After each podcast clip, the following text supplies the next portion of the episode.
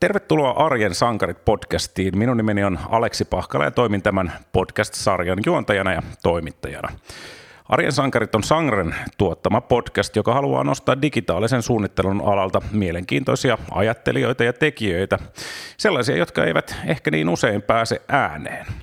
Jokainen podcast käsittelee laveasti omaa aihettaan. Yhteisenä teemana on, että jokainen vieras esittelee kuulijoille myös oman sankarinsa ja kertoo siitä. Podcastissa pyritään nostamaan esille aiheita ja valintoja, joita digitaalisen palveluiden käyttäjät eivät välttämättä tule edes ajatelleeksi ja jotka kuitenkin vaikuttavat arkeemme yllättävän paljon. Arjen sankareiden kolmannen jakson teemana on suunnittelun tulevaisuus ja tulevaisuuden ennakointi. Pohdimme, mitkä asiat tulevat mahdollisesti vaikuttamaan suunnitteluun ja ihan normaaliin elämäämme tulevaisuudessa. Minkälaiset isot globaalit trendit tulevat vääjäämättä vaikuttamaan elämäämme jollain aikavälillä, millä eri tavoin esimerkiksi tieteen ja tekoälyn kehitys, globalisaatio, ilmastonmuutos, talouden kehitys, kaupungistuminen, eettis-ekologinen ja sosiaalikulttuurinen muutos, jne, jne, tulevat vaikuttamaan suunnitteluun tulevaisuudessa. Tutustumme myös monen ison yrityksen käyttämään suomalaisen Futures Platform-palveluun, joka tekee tulevaisuuden ennakoinnista eri organisaatioille helpompaa. Vieraksemme on saapunut Futures Platformin sisältötiimiä johtava filosofian tohtori ja futuristi Tuomo Kuosa, joka on erikoistunut strategiseen ennakointiin, tulevaisuuden tutkimisen metodologiaan ja yhteiskunnallisten muutosten ennakointiin. Tuomo on kirjoittanut myös kirjan The Evolution of Strategic Foresight. Tervetuloa Arjen sankarit podcastiin Tuomo Kuosa. Joo, kiitoksia. Kiitos. Äh, aloitetaan lyhyesti sinusta. Kerro, kuinka sinusta tuli futuristi ja mitä ihmettä futuristi tekee? Futuristi musta tuli oikeastaan ihan äh, sitä kautta, että mä opiskelin Tampereen yliopistossa ja siellä oli oppiaineena äh, tulevaisuuden tutkimus tämmöinen sivuainen opintokokonaisuus. Ja, ja silloin se alkoi kiinnostamaan, että tämä voisi olla semmoinen asia, mihin mä haluaisin alkaa perehtymään. Ja, ja sitten suoritin nämä opinnot ja sen jälkeen sitten kun valmistuin, valmistuin niin ää, hain tulevaisuuden tutkimuskeskukseen töihin ja siellä sitten aloin pikkuhiljaa pätevöitymään sitten projektitöiden kautta. Tein, tein ennakointia hyvin monen tyyppisiin ennakointi ennakointitutkimuksiin ja, ja sitten 2009 vuonna sitten lopulta väittelin, väittelin Turun kauppakorkeakoulusta, niin tämä väitöshän liittyi, liittyi myös tähän ennakointiin ja tulevaisuuden tutkimuksen menetelmien kehittämistarpeisiin, niin, niin oikeastaan tämä on ehkä niin kuin, niin kuin opintienä ollut. Niin, jotenkin tuntuu siltä, että sinä et ennusta, vaan sinä ennakoi. Tai te futuristit ette ole sellaisia ennustajia, että tällainen tai niin kuin ilmestyskirja ennustajia, vaan niin kuin äh, ennakoitte, eikö näin? Joo, kyllä. Eli ennakoinnista, ennakoinnista tosiaan kyse, eli ennustaminen äh, on, on tavallaan toimintaa, mitä, äh, missä pyritään sanomaan, että joku asia tulee tietyllä varmuusasteella tapahtumaan. Ja ennustamista voi tehdä tietyissä, tietyissä rajoissa, eli esimerkiksi voidaan ennustaa, että Pohjanmaalla tulee tulva tiettyyn aikaan vuodesta tällä ja tällä alueella, koska siellä on ne tietyt reunaehdot. Mutta ennakoinnissa tämä ei ole se lähtökohta, vaan ennakoinnissa pyritään keräämään kaikki olennainen tieto liittyen tähän, tähän muutoskokonaisuuteen.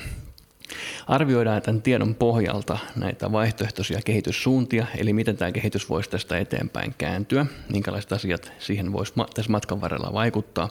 Eli avataan tämä koko spektri, mikä on se todennäköisen uskottavan, alu, uskottavan tulevaisuuden alue, mikä on mahdollisen ää, tulevaisuuden alue ja, ja mikä, on, mikä on tavallaan tätä uskottavaa, uskottavaa tulevaisuutta tässä, tässä niin kuin isossa mittakaavassa. Kuulostaa järkevältä. Avaa meille sitten seuraavaksi vähän tuota Futures Platform-palvelua ja, ja kerro ehkä, ketä, ketä sitä käyttävät ja ke, keiden pitäisi käyttää. Itsekin olen päässyt sitä jo vähän, vähän testailemaan ja olen innoissani pääsemässä kohta kertomaan. Joo. No meidän asiakaskunta koostuu, taitaa olla 60 asiakasta tällä hetkellä. Pääsääntöisesti asiakkaat on tällä hetkellä Suomesta, ehkä 10 prosenttia on, on ulkomailta tällä hetkellä.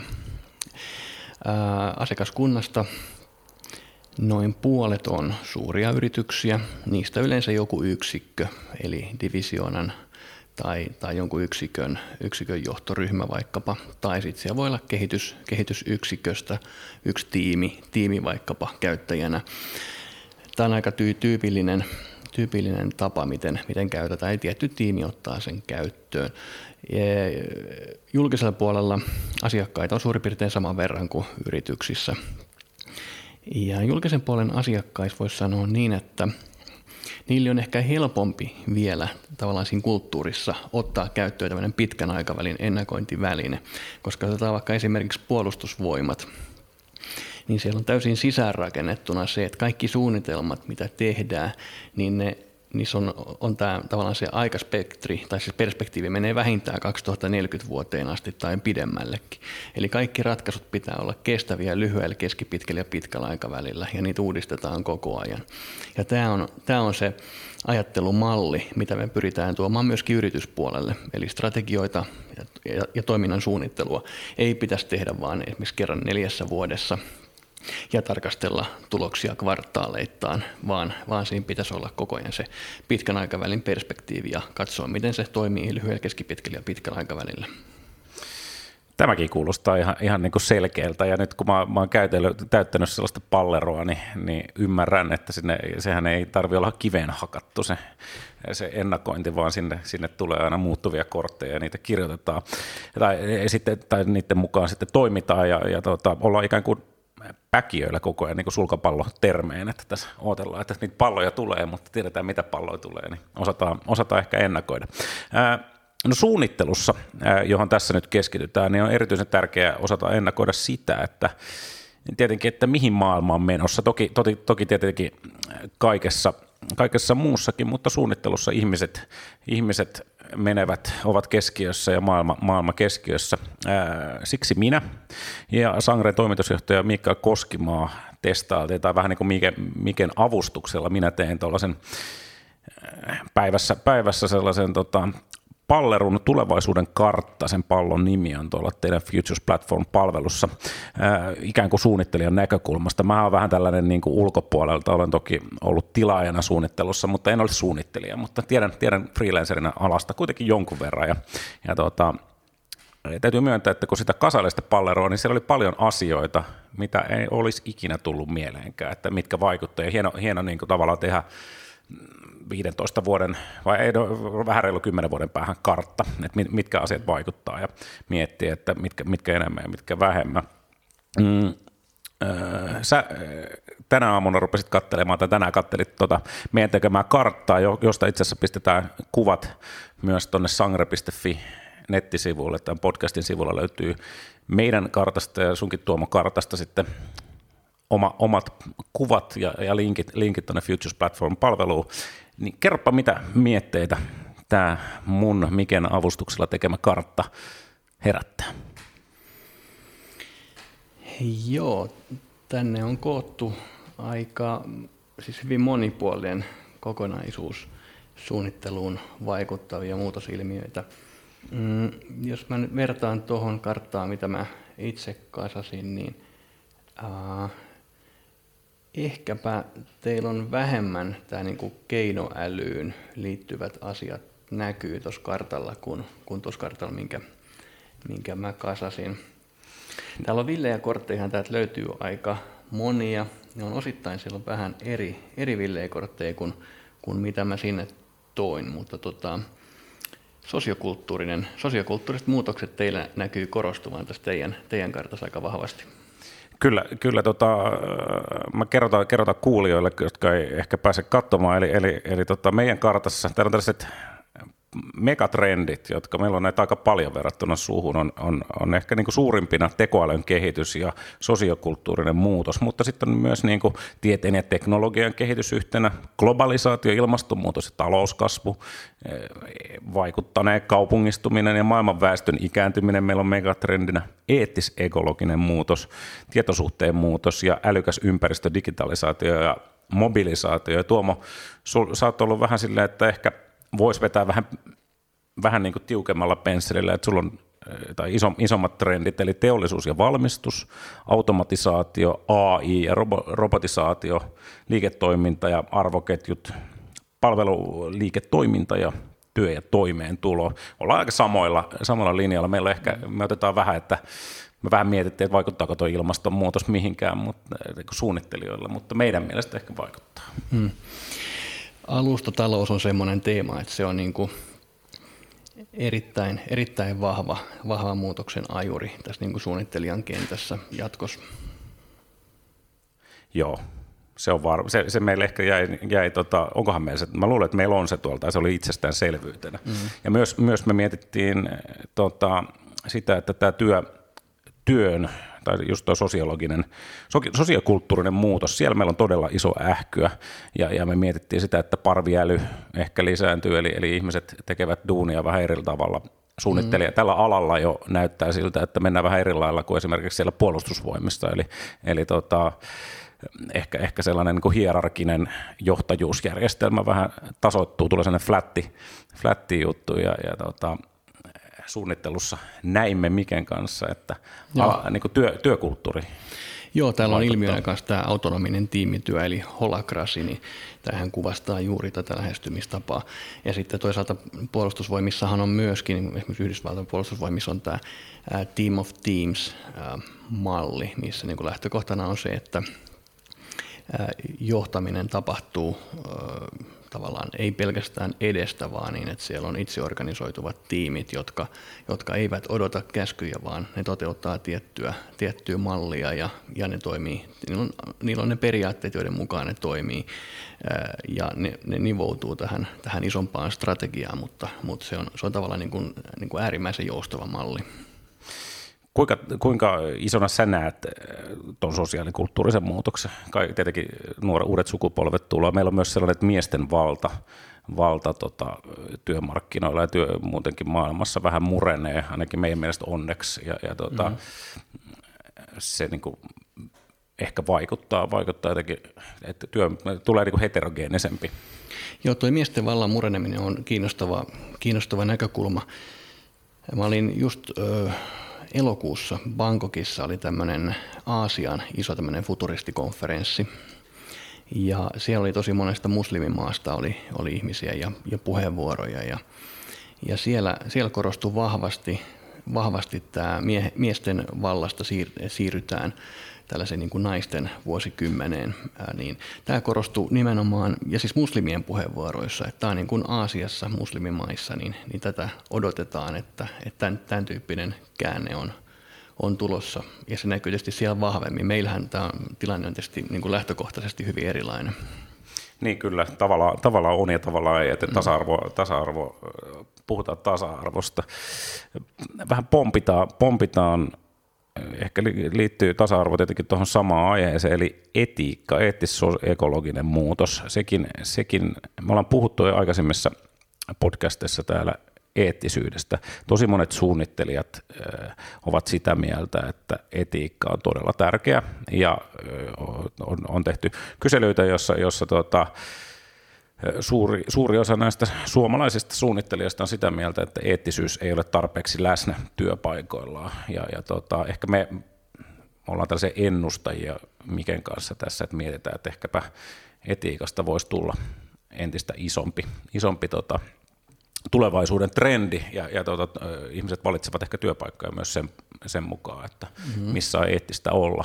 Ole, voimme olla vähän elitistisiä, mutta näetkö tässä mitään? Joo, joo, siis työelämän osalta ja voisi sanoa, että niin kuin markkinointiviestinnässä niin on ollut nähtävissä se, että tämä, tämä kuluva vuosikymmen, niin tässä on tapahtunut selvä vahvistuminen näissä eettisissä argumenteissa, että miten niitä ylipäätänsä käytetään. Vielä joskus mennään kymmenen vuotta edes taaksepäin, niin ne, ne oli huomattavasti pienemmässä roolissa. No silloin oli esimerkiksi kierrätys oli semmoinen teema, mistä puhuttiin paljon, mutta mut sanotaan, että tämmöiset niin kuin vastuullisuus yleensä, niin kuin yritysvastuullisuus ja muu, niin, niin ne oli aika, aika niin kuin enemmän heikon, heikon signaalin tasolla kuin että ne olisi ollut millään lailla valtavirtaa. Et nykyään ne on osa, osa ihan yleistä kommunikaatioa. Tämä hauska, hauska juttu juuri, juuri tota, japanilainen suuri, suuri tota, yritys Muchi on avaamassa, avaamassa kampiin, kampiin tota Euroopan suurinta kauppaansa ensi vuoden syyskuussa ja mujin, mujin pääjohtaja oli käymässä täällä, täällä Suomessa ja, ja tota, vähän niin kuin tietyllä tavalla tuli nyt yhtäkkiä näistä kahdesta sun puhe- tai tota, jutusta mieleen Mutsin, Mutsin herra, jota haastateltiin Ylen, Ylen puolisin uutisiin, ja hän, hän oli sitä mieltä, hän, häneltä kysyttiin, että mikä täällä Suomessa, tai mikä on niin yritysten tulevaisuus. Hän, japanilainen herra, sanoi, että, että yritysten pitää enemmän ottaa, olla, olla mukana niin kuin yhteiskunnallisessa mm. kehityksessä ja miettiä, miettiä näin. Ja se oli, se oli hieno kuulla isolta yritykseltä, mutta myös hän sanoi, että täällä Suomessa on paljon vahvoja naisia. Ja tota, se, on hänen, se oli, sitten tuli vähän niin kuin erikoinen myös lausahdus siitä, että te miehet ehkä olette pulassa. Tai niin kuin, onkohan suomalaiset miehet pulassa, mutta se, niin kuin se, se sieltä niin kuin paistoi kuitenkin myös tämä pienen sammakon läpi se, että, että tota, se, on, se on tehnyt vaikutuksen vaikutuksen Muchiin ja, ja tuota, pääjohtaja, näin mä ainakin tiennyt, että pääjohtaja, mm. pääjohtaja on sanonut että okei, että Suomessa naisen, naisten asema on niin kuin hienoa ja sen takia yksi, se on yksi iso syy, miksi mu, muji haluaa tulla mm-hmm. Suomeen ja ehkä myös oppia, oppia niin kuin näyttää japanilaisen kulttuuriin. Miltä se kuulostaa? No sehän kuulostaa hienolta tietysti.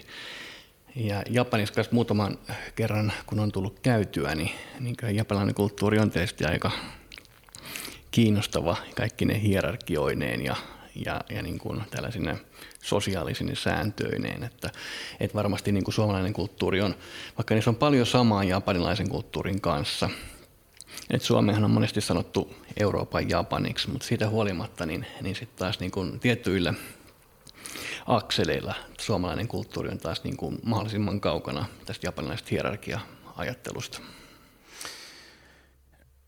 takaisin palleroon. Tässä meidän suunnittelijapallerossa tekoäly on myös isosti. Mitäs mieltä tekoälystä? Mua nauratti. Mun on pakko sanoa, että kun mä teen tätä musamiehenä, niin, niin tota, täällä oli yhtenä, yhtenä trendinä tekoäly ja robottimusiikki. Ja otin, otin tota, tämän tänne ihan vain vähän kettuillakseni, että noinkohan, noinkohan. Ja sitten tässä kuitenkin klikkasin sitä palloa ja katsoin, että mitä se tarkoittaa, ja onhan se totta, että se tulee vain, ehkä se ei tietenkään niin suunnitteluun sinänsä vaikuta, mutta, mutta se oli hauska, kun nauratti, nauratti joku pallerotrendi, ja että no ei, ei kyllä varmasti ikinä tule tekoäly ja, ja robottimusiikki tänne markkinoille, ja sitten kun klikkaa palleroa ja se linkittää uutisia ja kertoo, avaa vähän juttua, ja sehän on jo hitusen täällä keskuudessa. Joo, se on just näin. Eli tämäkin on vihreällä värikoodilla täällä kartalla, mikä tarkoittaa sitä, että me on tulkittu, että tämä on vahvistuva asia. Eli tämä ei ole villikortti. Villit kortit merkataan punaisella. Eli villikortti on tämmöinen asia, jonka toteutumistodennäköisyys on melko matala, mutta se olisi niin kuin itsessään radikaali asia, jos se tapahtuu tämmöinen vihreällä värikoodilla oleva asia, niin tämä on, tämä on tavallaan tämmöinen, niin kuin voisi sanoa, että trendi, vahvistuva, selkeästi vahvistuva.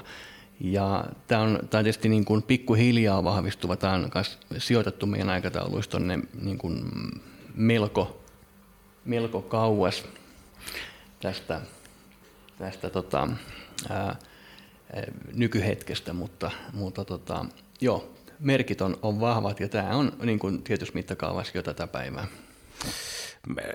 tekoäly nähdään, että, tota, tai me, me nähtiin ainakin tekoäly, että se on, se on hyvä ja, ja tota, monet, monet ehkä pelkää sitä. Mitäs, mitäs tota, miten, miten tekoälyn kehitys sun mielestä? Oliko sulla tekoäly tuolla itselläsi? Joo, on. No, sulla on paljon niitä. Mitkä, mitkä on ne isoimmat tekoälyjutut? Mitkä, mitkä seuraavat sun mielestä tulee vaikuttaa suunnitteluun tai, tai elämäämme?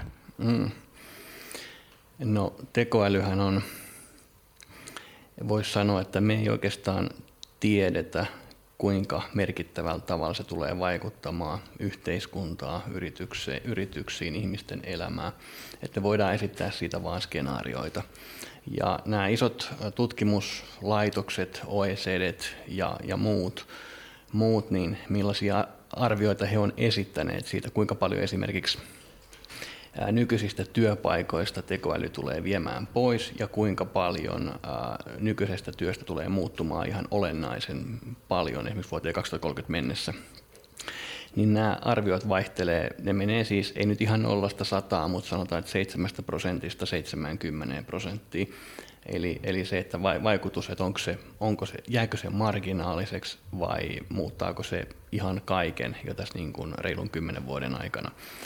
Ja, ja me ollaan tässä tehty tietysti monia, monia erilaisia skenaarioita.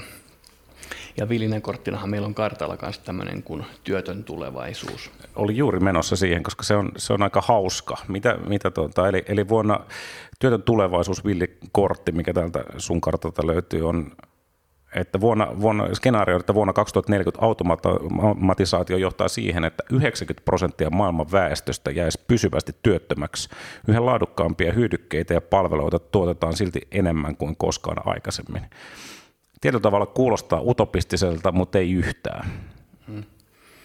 Se on oikeastaan nyt eh, kaksi tämmöistä pääskenaarioa, mitkä tästä voi rakentaa, niin tämä on se toinen, toinen skenaario. Totta kai tässä on sitten tähän väliin jää jää monia, monia tämmöisiä niin kuin tavallaan välimalleja.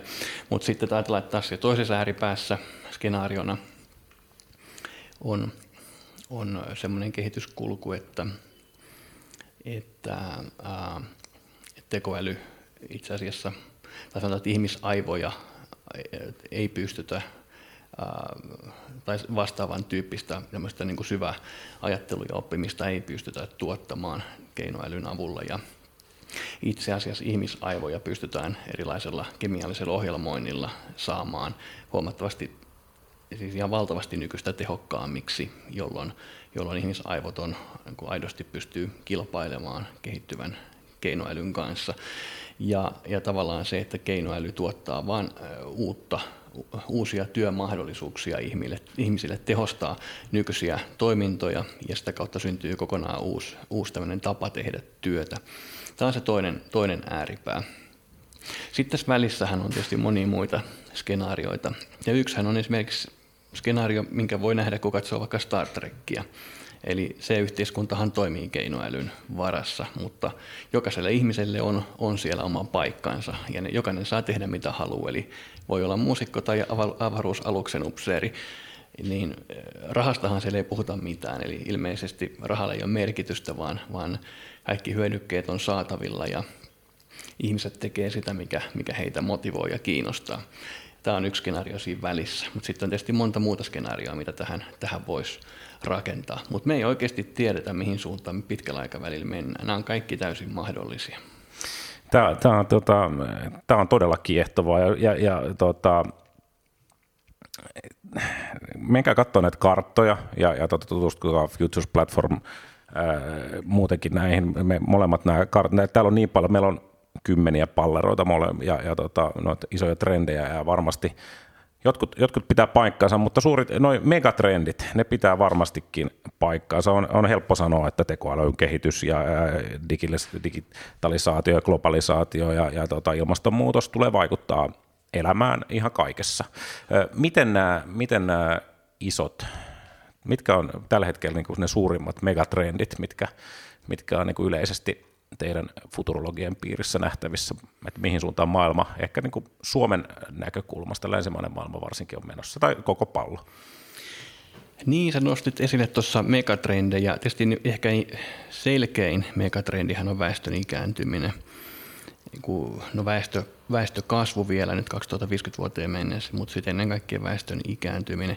Sittenhän meillä on, on muita, niin kuin esimerkiksi tämmöinen niin kuin, ää, jatkuva talouskasvu ja toisaalta hyvinvoinnin lisääntyminen ja, ja tämän tyyppisiä niin kuin pitkiä ää, vuosikymmeniä voimassa olleita kehityslinjoja, niin näitähän on, on tietysti monia.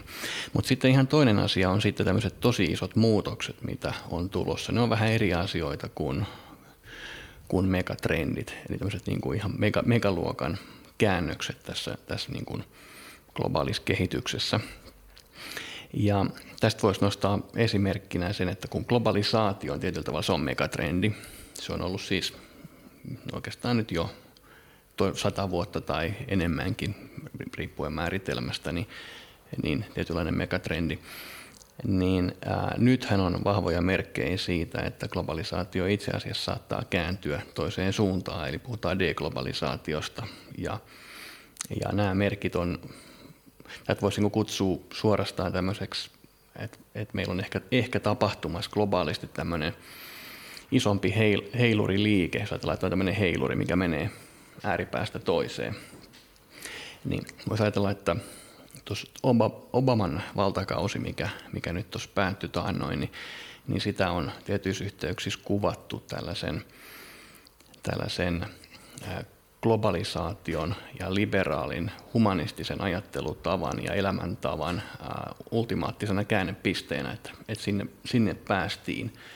Mutta nyt olisi kehitys lähtenyt sitten heiluri toiseen suuntaan. Ja nyt, nyt siis todella lähes kaikissa näissä niin kuin isoissa valtioissa ja, ja niin kuin ylipäätänsä politiikassa, niin, niin merkit siitä, että, että valtavirta on ohjaa, menee nyt toiseen suuntaan, niin ne on aika kovia. Millaisia, millaisia nämä merkit on? No Trumpin valtakausi nyt tietysti on, on niin kuin se ehkä kaikista selkein merkki, mutta sitten Brexitti ja ähm, ääri, sanotaan, että kun no, tietynlaisen äärioikeiston tai tämmöisen äärioikeiston nousu, nousu nyt, mutta, mutta sanotaan, että tuolla Itä-Euroopan maissa Orbanit ja Erdoganit Turkissa ja Puola, Puola ja hyvin monissa maissa on käynnissä kehitys, missä, missä, mikä on siis täysin demokratian vastasta, eli pyritään pääsemään eroon demokratiasta suorastaan. Ja, ja tämä on niin kuin, ja yksi, yksinvaltiatiuteen. Ja, ja tämä on niin se iso, iso mittakaava. Sitten ajatellaan Kiina, Venäjä, nämä isot pelurit maailmassa, niin nämä kaikki pelaa sitä samaa peliä samoilla, samoilla ehdoilla. Nyt on vaihdettu pelikortit. Niin, eli, eli nappulat on vähän vaihtunut, mutta sitten samalla, samalla äh, musta tuntuu, että, että yritykset, suuret yli, yritykset ottaa enemmän haltuun tätä maailmaa, Facebookit, Applet, Googlet ja, sitten Kiinassa on Tencenttejä ja on, on niin iso, iso, isot globaalit yritykset, ei tavallaan, heitä ei, he osaa pelata näiden niin kuin, tämän Trumpien ja muiden ja kiinalaistenkin korteilla. Eikö tämä, tämä sitten kumminkin kerro siitä, että, että tavallaan globalisaatio me kaikki käytetään Facebookia tai vähintään Googlea, niin, niin tuota, samalla, samalla myös tällaiset mega, megayritykset valtaavat maailmaa. Joo, toi on kiinnostava kehitys. Siihen ei ole tapahtunut mitään olennaista muutosta, tai oikeastaan päinvastoin nämä mega, megayritysten rooli ja valtahan on vaan lisääntynyt. Mutta sitten taas toisaalta ajatellaan vaikka Googlea tai Facebookia, niin nehän on, vaikka nyt Kiinan markkinoilla, niin nehän on, on äh, omaksuneet Kiinan valtion toivomukset ja siellä on laitettu monen tyyppisiä filtreitä palveluihin, että, että ne noudattaisi valtion toiveita. Että se on niin se on kaksipiippunen juttu. Toisaalta se globalisaatio etenee täällä alustatalouden maailmassa tosi kovaa. Siis se, on, se, se ei ole hiljenemässä. Mutta sitten taas toisaalta niin täällä niin politiikan tasolla, niin, niin se menee taas toiseen suuntaan. Että mikä se lopputulos tulee sitten olemaan, niin se onkin kiinnostavaa.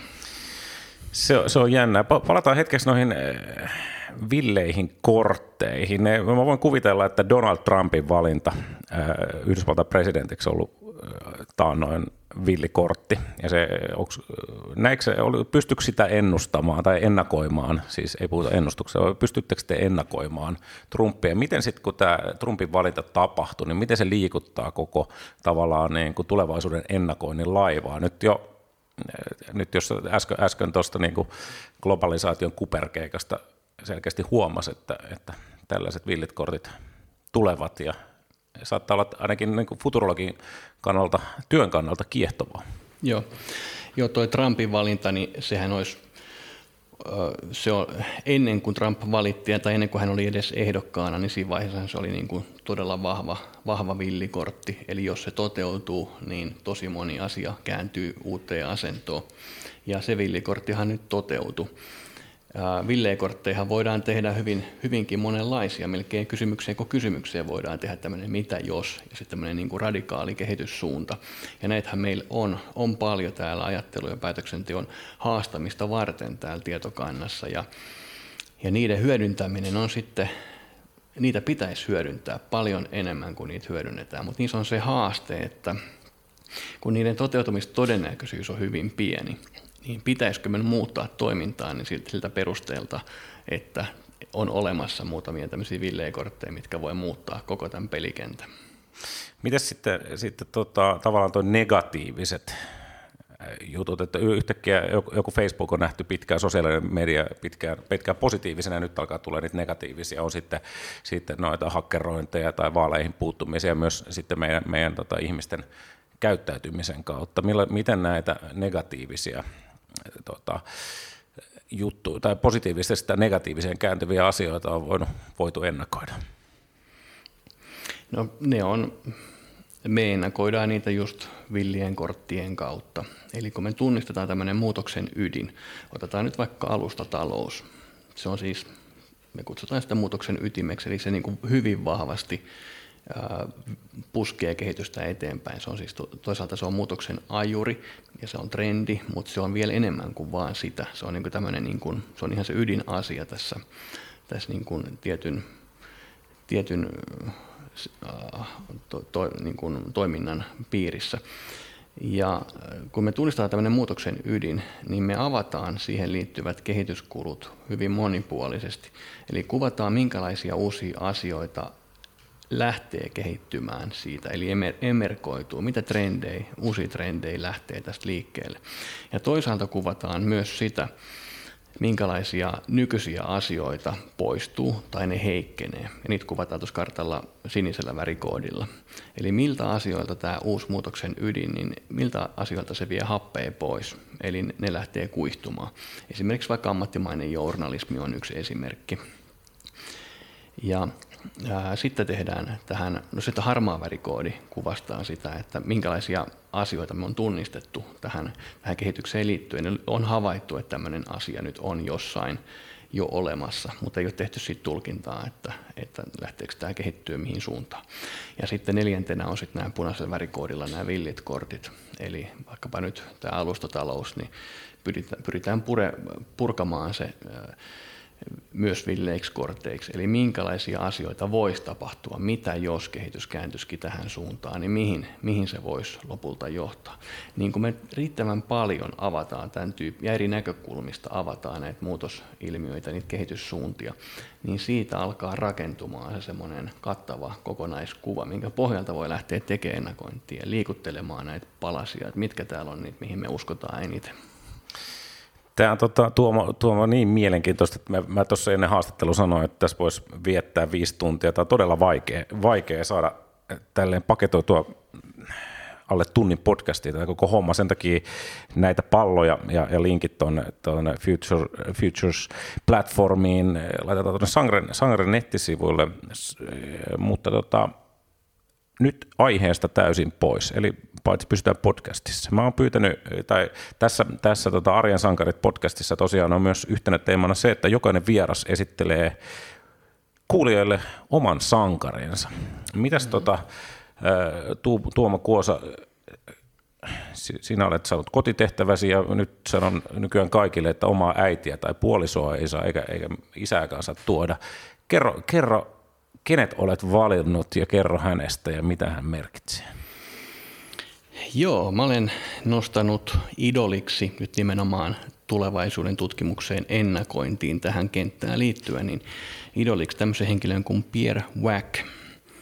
Ja hän on se henkilö, jonka kautta skenaariotyöskentely on tullut tutuksi osaksi yritysten toimintaympäristöön tekemistä.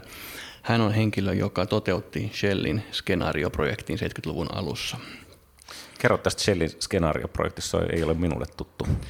Joo, eli Shell oli maailman seitsemänneksi suurin öljyyhtiö 70-luvun alussa. Ja silloin siellä johtoryhmässä oletettiin, että kehitys jatkuu tästä eteenpäin suurin piirtein samanlaisena. Eli katsottiin suurin piirtein niitä varpaita ja seuraavaa kvartaalia ja ihan niin kuin yrityksissä usein usein tehdään. tehdään. Ja, ää, Pierre Wack ää, oli hyvin voimakas henkilö täällä, täällä talon sisällä ja hän sai johtoryhmän puhuttua ympäri siihen, että, että sinne Shelliin perustettiin tämmöinen group planning-osasto ja Pierre Wack nimitettiin sen johtajaksi. Ja ne alkoi tutkimaan tätä öljyteollisuuteen ja maailman energiatalouteen liittyviä muutosilmiöitä he rakensivat villiekortteja ja sitten he lähtivät rakentamaan sen pohjalta sitten skenaarioita, miten, miten maailman, maailman energiatalous voisi olla kehittymässä. He tunnisti muun muassa tämän, tämä kuuden päivän sota, sota tuolla Israelin ja arabimaiden välillä oli yksi tämmöinen iso, iso kysymys, mikä oli, oli aiheuttanut paljon vihaa arabimaissa ja OPEC, OPEC-maissa yleensä. Ja he keräsivät hyvin monia muitakin tällaisia asioita, jotka voisivat vaikuttaa tähän koko palettiin. Ja he rakensivat kaksi skenaarioa öljyn, öljyalan tulevaisuudelle vuoteen 1975. Ja eli vaan muutama vuosi eteenpäin tuosta ajasta. Ja he esittelivät ne johtoryhmille. Toinen oli siis se, että, että löydetään uusia öljykenttiä. Arabimaat tyytyy tilanteeseen ja homma jatkuu niin kuin nykyisinkin. Ja toinen skenaario oli se, että ää, arabimaat ja OPEC nostaa rajusti öljyn hintaa ihan vaan kun on niin suuttuneita Israelille ja länsimaille tästä hävitystä sodasta. Ja kaikki merkit viittasivat tähän jälkimmäiseen skenaarioon ja, ja he perustelivat tosiaan tässä tämän väkin ryhmässä, tämän johtoryhmälle. Ja kaikki ostivat ajatuksen niin kuin puheen tasolla, mutta se ei vaikuttanut mihinkään käytännön, käytännön toimintaan. Ja Väk oli tästä hirveän turhautunut ja hän otti tai johtoryhmän sitten he, henkilökohtaiseen sparraukseen. Hän tulkitsi tämän niin, että jokaisen johtoryhmän jäsenen maailmankuva pitää muuttaa, että muussa tapauksessa tämä laiva uppoo.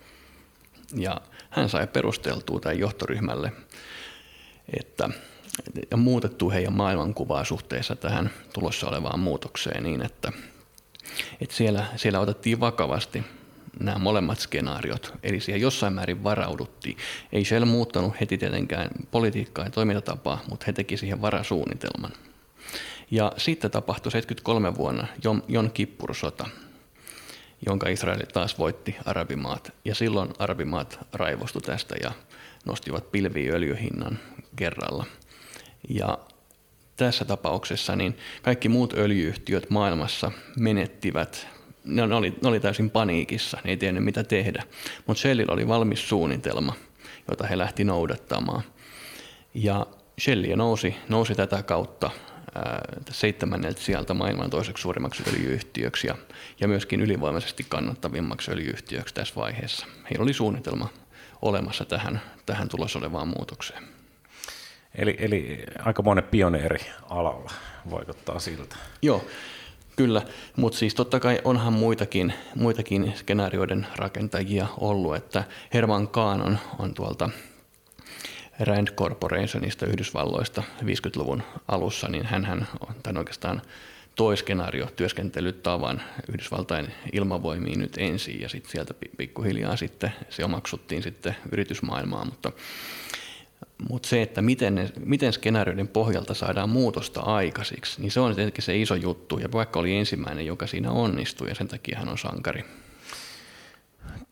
Hieno, hieno, hieno story ja hyvä, hyvä sankari. Mennään, mennään hetkeksi vielä ennen kuin lopetetaan, niin takaisin tähän. Tämä tavallaan liippaa, liippaa tota, Mulla oli seuraavaksi tässä iso, isona aiheena ilmastonmuutos, joka on varmasti ollut, ollut tuota teillä te, teidän alalla nähtävinä aika pitkään. Voi olla jopa silloin 70-luvulla, että, että siellä Shellillä, Shellissä on luotu skenaarioita, että, että tuota, jossain vaiheessa fossiilisten polttoaineiden aikakausi loppuu ja jotain pitäisi tehdä ja, ja, mm. ja voidaan käyttää tavallaan niin kuin ennustuksia vähän, ehkä siellä on, ja siellä on mietitty, että miten, miten niin kuin me saadaan myyty, pidetty öljy, öljy oltu tavallaan pahiksia ja, ja ennakoitu sitä, että kohta aletaan, koko maailma alkaa vihertymään tai mm-hmm. alkaa, alkaa ja, ja meistä tulee pahiksi ja miten me päästään hyviksiksi ja samalla miten, miten öljyä pystytään myymään, myymään enemmän ja enemmän. Mutta, mutta ehkä niin kuin se, että ilmastonmuutos on se varmasti asia, joka siis on, mä oon tiennyt sen 20 vuotta, että tällainen tulee ja nyt, nyt ne alkaa ne samat kuin 20 tai että miten se vaikuttaa, mutta mut nyt nämä samat asiat kuin 20 vuotta sitten nuorena vihaisena vegaanina, kun tuolla huudeltiin kadulla, että hei, ettekö te tajua, että lopettakaa lihansyöntiä ja muu, siitä naureskeltiin. Se turhautti silloin. Ja nyt nämä, nämä asiat tulee, on niin kuin vihdoin päässyt sille about itsestäänselvyydeksi. Vieläkin niistä väitellään, että onko näin. Ja, tämä ainakin minua on turhauttanut. Mites, mites teitä futurologeja, tollainen, turhauttaako joskus, että on nähtävissä asia, mikä tulee tapahtumaan vääjäämättä. Ja, ja jos on tällainen negatiivinen kuten ilmastonmuutos, joka vaikuttaa niin paljon koko maapallon elämään, ja sen asian eteen ei tehdä mitään, niin tekisikö mieli joskus vähän lyödä enemmän nyrkkiä pöytään ja sanoa, että hei, herätys? Mm-hmm. Joo, kyllä tietysti tekisi mieli lyödä nyrkkiä pöytään tai saada ääntä, ääntä enemmän kuuluville, nostaa näitä tavallaan agendalle ja ennen kaikkea saada tavallaan niin kuin pystyy osoittamaan näitä vaihtoehtoja, miten, miten kehitys, kehitys todennäköisesti menee ja mi, millaisia seurauksia näillä eri, eri vaihtoehdoilla voisi olla. Mutta sitten taas ää, toisaalta niin, niin tiedostaa myöskin sen, että, että tavallaan ei voi tietää sitä, ää, tietää kehityksen suunnan, mutta tavallaan se tarkka, tarkka ää, lopputulos ja, ja aikataulu, niin nämä on, nämä on niin vaikeita ää, pystyä sanomaan tarkasti, että, että niin kuin tavallaan on myöskin toisaalta tullut semmoista varovaisuutta, eli mieluummin puhuu skenaarioista ja sitten puhuu näistä niin kuin mahdollisista kehityssuunnista kuin siitä, että varmuudella tulee tapahtumaan näin ja näin. Eli tavallaan ne kausaliteetit tässä, niin, niin, ne, niin niitä on niin paljon. Ja sitten nämä ja nämä tavallaan nämä niin cross-impactit, eli asiat, kun hyvin, hyvin monet trendit ää, vaikuttaa toisiinsa, niin niiden kerrannaisvaikutukset ää, ei ole suoraan jatkumoa sillä, mitä ne on ollut, ollut täällä niin kuin aikaisemmin. Eli siinä tapahtuu tämmöinen, tällainen, niin kuin, ne voi osittain kertautua syntyä jotain kokonaan uutta, osa trendeistä ei jatku, ne, ne, niiden kehitys päättyy, niin tämä on hirveän vaikea se kokonaisuus niin kuin ennustaa sitä, sitä kehitystä. Että tavallaan niin kuin tämmöisiä isoja kehityssuuntia voi nähdä, mutta sitten niin ihan tänne yksityiskohtaiselle tasolle ei välttämättä pääse. Eli se tuo semmoista tietynlaista varovaisuutta myöskin siihen, siihen niin kuin tavallaan kannan ottamiseen. Miten sitten olla, ollaan niin kuin, välillä ennakoidaan ja varmaan tulee sellaisia floppeja, että jopa voi tulla puna, punaposkille. Onko, onko sulla esimerkkejä asioista, jotka, joita on ennakoitu, jota kaikki, kaikki on ennakoinut, että tällainen tulee ja sitten no eipä tullutkaan. Tai, tai ehkä vielä sellainen, no eipä tullutkaan, no tulihan se sitten siellä. Joo, näitähän, näitähän löytyy. Jos mennään tuonne 70-luvulle, niin, niin siellähän – ennakointia aika ahkerastikin. Se oli tämmöistä niin kuin vahvaa kehitysuskon aikakautta ja nimenomaan uskottiin trendi ekstrapolointeihin, eli siihen, että nykyiset trendit, niin kun katsotaan vaan, miten ne jatkuu pitkälle tästä eteenpäin, niin, niin sitten nähdään, että mikä se tulevaisuus on. Ja silloin uskottiin, että vuonna 2000 lennetään avaruusaluksilla ja ää, eletään tällaisissa tämmöisissä muovimoduleissa, joita kuljetetaan rekkojen lavalla tai avaruusaluksilla ja niitä plumpsautellaan tämmöisiin infraputkiin ympäri maailmaa tai avaruutta ja ihmiset elää, elää tällä tavalla. Toisaalta sitten näköpuhelimia pidettiin selvänä, että, että niin kuin, niin kuin pelkästä puheesta siirrytään, siirrytään näihin näköpuhelimiin. Ja monia muita asioita, lentävät autot on yksi, yksi esimerkki. No nythän, jos me katsotaan nyt toisaalta, siis näillehän on naurettu vuosikymmeniä, mutta nyt jos me katsotaan tämän päivän maailmaa ja elämää, niin, niin näähän alkaa, alkaa jossain määrin muuttua todeksi nyt ihan parasta aikaa, että kymmenen vuoden päästä, päästä meillä alkaa olla, siis lentävät autot, robot, lentävät robottiautot alkaa olla arkipäivää, ja nythän meillä on nämä, nämä Skypeit ja Whatsappit ja muut, minkä kautta, kautta näköpuhelut hoituu.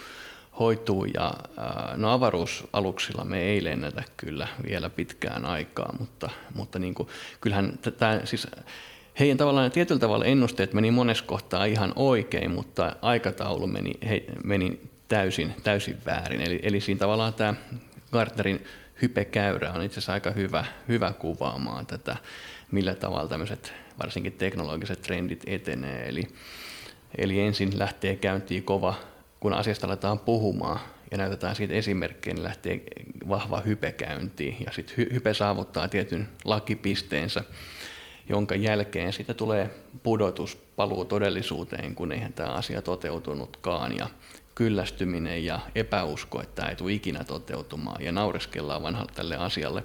Mutta sitten siinä on se tietty kehityskaari, minkä pohjalta jotkut näistä asioista sitten lopultakin tulee osaksi arkipäivää. Niin ja tuntuu, tuntuu että, että esimerkiksi tuo työkulttuuri, mistä, mistä puhuttiin, niin suunnittelualalla saattaa, saattaa kehittyä ihan eri tavalla kuin, kuin sitten vaikka puolustusvoimissa. Eli, eli niin kuin maailma on tietenkin moninapainen ja kehitys, emme kaikki lennellä, tai lennellä avaruudessa ehkä, mutta kyllä, kyllähän meillä Suomessakin taitaa olla niitä avaruusmatkan ostaneita ihmisiä, jotka muutaman vuoden päästä pääsee tuonne stratosfääriin vähäksi aikaa leijumaan. Mm. Ja, ja, ja tota, varmastikaan kaikkea ja lennellä niillä pikkuautoilla, mutta, mutta mm. tota, jotkut ehkä. Mm. Kiitos, kiitos Tuomo, Tuomo Kuosa tästä vierailusta. Tämä on niin iso aihe, että tästä olisi voinut tosiaan puhua jo todella kauan. Menkää sangre.fi osoitteeseen, ettikää sieltä podcastit ja, ja tota, Futures Platform eh, nettisivulle myös tutustumaan tähän, tähän tota, karttaan ja palveluun ja, ja se, laitetaan linkit sinne podcastiin. Jotenkin mulla on sellainen olo, että teitä tulevaisuuden ennakoijia ja futurologeja pitäisi kuunnella vähän enemmän, että media, mediassa aina kaiken näköisiä ennakkoja ja ennustajia, mutta, mutta tuota, yleensä, yleensä ne on, jos ei sääennustajia oteta, niin ne on näitä eri pankkien ja kiinteistöalojen tuota, ihmisiä, jotka puhuvat tavallaan oman firmansa äänellä siitä, mihin talous kehittyy ja mitä nyt pitäisi tehdä ja näin. Miksi te ette ole niin paljon äänessä? Haluaisitko olla ehkä enemmän? Ehkä Joo, kyllä, kyllä. Nythän tässä ollaan äänessä, mutta tota, joo, nämä on tietysti talouteen liittyvät pienetkin heilahdukset, niin jos niistä pystyy sanoa jotain eksaktia, niin se, se tavallaan talouden reunaehdoilla kuitenkin mennään niin paljon. Sitten jos puhutaan tavallaan niin kuin villeiskorteista skenaarioista, meillä ei ole niin kuin hyvin eksaktia tietoa siitä, että tämä asia tulee tapahtuu tässä kohtaa ja vaikuttamaan tällä ja tällä tavalla. Niin tavallaan se, siitä on vaikeampi näyttää se, se mitä jää viivan alle, jos äh, tavallaan tähän investoidaan enemmän. Mutta sitten taas toisaalta niin taloustutkimuksen puolella niin, niin äh, eihän, eihän ne ennusteet kyllä usein, usein mene ollenkaan sillä tavalla, kun ne on esitetty. Et ne tuo tämmöistä jonkinlaista harha, harhaista turvallisuuden tunnetta meidän näkökulmasta. Ja se on tietyllä tavalla vaarallista päätöksenteossa, varsinkin nopeasti muuttuvassa toimintaympäristössä. Eli siinä pitäisi pystyä ennakoimaan huomattavasti monipuolisemmin, laaja-alaisemmin ja katsomaan kaikkia kehitykseen liittyviä puolia, ja sitä me pyritään tässä, tässä edistämään. Se oli hyvä myyntipuhe nyt, vaan klik klik. Kiitos oikein paljon vierailusta ja mukavaa päivänjatkoa. Joo, kiitos.